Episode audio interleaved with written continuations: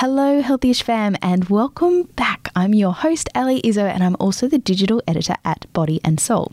So, Dr. Libby Weaver is no stranger to this podcast, and for good reason. The nutritional biochemist has a wealth of knowledge in and experience of treating women and the myriad of issues that out of whack hormones can wreak on our bodies. I Skyped her from her home in Queensland, and as usual, it was a pretty inspiring chat. She shared how posing ourselves with one question when faced with a rather anxiety inducing situation can completely flip the lid on our reactions, both for our mental and our physical health.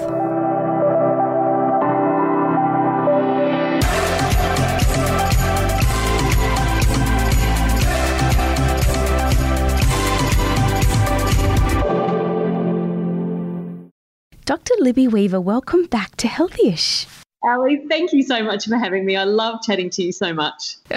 Well, I'm stoked to get you back in um, so quickly, relatively. Although we're now in February, which I thought was a really good time for us to chat again because I feel like this is the time when people maybe start getting a little bit more serious about their health and fitness aspirations or goals or resolutions, whatever you want to call it, for the new year. I think January is just a write off, and that's okay. Um, but I did notice something really cool that you posted actually to your Instagram stories, and it was about um, it was one of your wellness cards, and it was it was asking us to ask the question to how we could potentially if we're in a hard situation to instead ask what if this was easy? And i thought that was such a, a cool mind trick to play because often when something's hard we just think about how hard it is and kind of go, oh my God, oh my God, I'm never going to do this. This is so hard.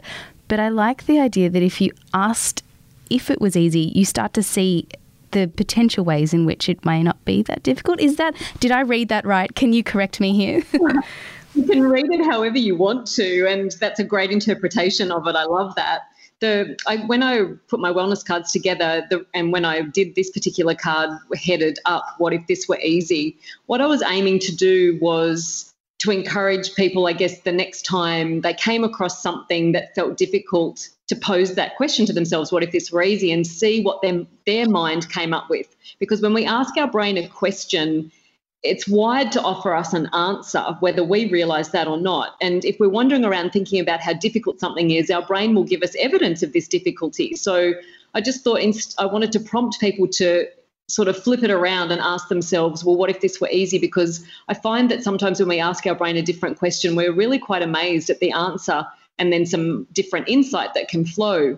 Because part of what I've observed, in a way, getting worse, and I can't tell you over what sort of time period, um, but certainly over the last decade, I really feel that more and more people expect life to only contain pleasure and no pain but it's supposed to contain both.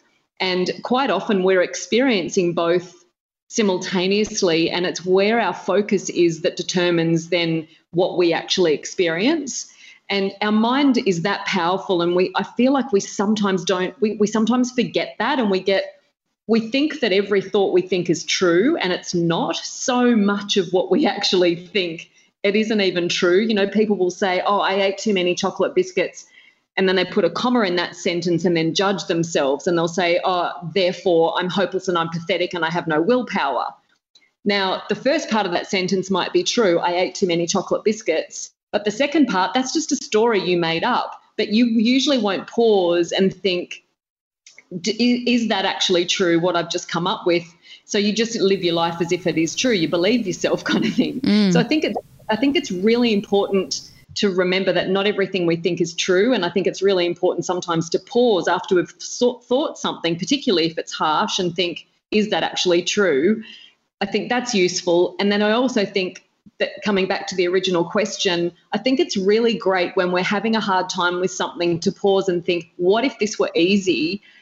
Because there will be there will be things that you are getting from the hardship. There will be new ways of looking at things. There will be growth. There might be new people you meet. You might seek out a solution from a different style of person to help shift things and you never know where that new path will lead you mm, yeah that's a really good point so how does these stories that as you say we often make up and we kind of just assume are true um, i do that all the time i think but how does that mental um, that kind of mental habit, and it's a bad habit to be in, but mental habit affect the physical, and to what extent? Because I know that um, last time we spoke, we spoke a lot about you know the um, the brain and how that processes you know perceived threat and perceived anxiety and perceived stress and what that does to the, the physical. So if we're going around like making these stories up in our head and telling ourselves these things, which may or may not be true, probably not, how does that affect our bodies?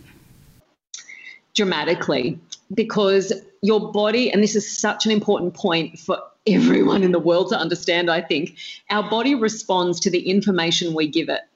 So your body can't discern between adrenaline, one of our stress hormones, adrenaline you make if your life is literally in danger, or the adrenaline you make if you've had a couple of coffees and you've got 600 unopened emails. It's all the same to the physical body.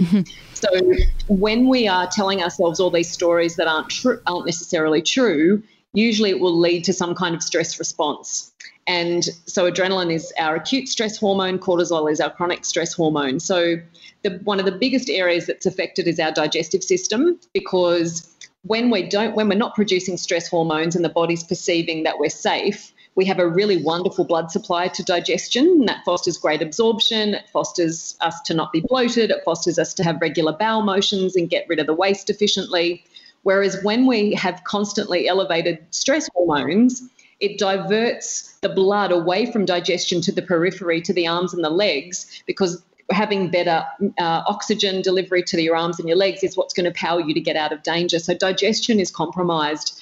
And there are mixed results in research, but it's about one in five women in Australia and New Zealand experience irritable bowel syndrome. And food most definitely can play a role in that. Mm. But so does but so does the stress response that goes on inside when we're telling ourselves all these horrifically judgmental stories about ourselves. So it's digestion's compromised Mm. Uh, sex, sex, hormone balance is quite often compromised as well because uh, obviously estrogen is supposed to be dominant in the first half of a menstrual cycle and then mid-cycle we're supposed to ovulate and after ovulation we make a lovely big surge of progesterone if the body feels safe to do that now progesterone's job reproductively is to hold the lining of the uterus in place but it's also anti- an anti-anxiety agent an antidepressant a diuretic and so when we are telling ourselves all these awful stories about how we have no willpower and you know mm. being mean to in that way and producing stress hormones, sometimes the body will, if it's gone on for quite a long time or if it's quite intense, and it can be in some people's minds, it can lead the body to think it's not safe for someone to ovulate. Mm. So I won't this month and therefore you don't get all those lovely, beautiful, beneficial effects of progesterone, and you have more anxious feelings, and you have a tendency to a lower mood that month, and you feel really puffy and swollen from the fluid you're retaining just because you're missing out on this one extraordinary hormone because of all the judgments you're passing on yourself. So hmm. it's two big areas where I, in my clinical experience, where women can really suffer uh, from those. That's how it can show up physically, two really big ways. Yeah, that is so so true. I um I don't want to TMI this, but like I get really blocked up when I'm stressed. Like my digestion just stops. Like I'm like I'm filled with concrete. It's not cool. it's, it's, so common. Other people go the other way. It's yeah. just it's almost like they women all say to me, it's like I'm about to start the hundred meter sprint final at the Olympics. It's like that the intensity mm. of, of, of everything just feels so intense and yeah, that my loose stools are a real hassle. So it can go up the way, Ellie. There was so much good stuff in this chat that we've split it into two parts. So be sure to tune in tomorrow to hear why Dr. Libby wants us all to change one of the most vital but also most forgotten things that we do every single day. If you're feeling generous, please be a pal and rate, review, and subscribe. And until tomorrow, stay healthyish. I'm Sarah Le Marquand, editor in chief of Stellar and host of our podcast called Something to Talk About.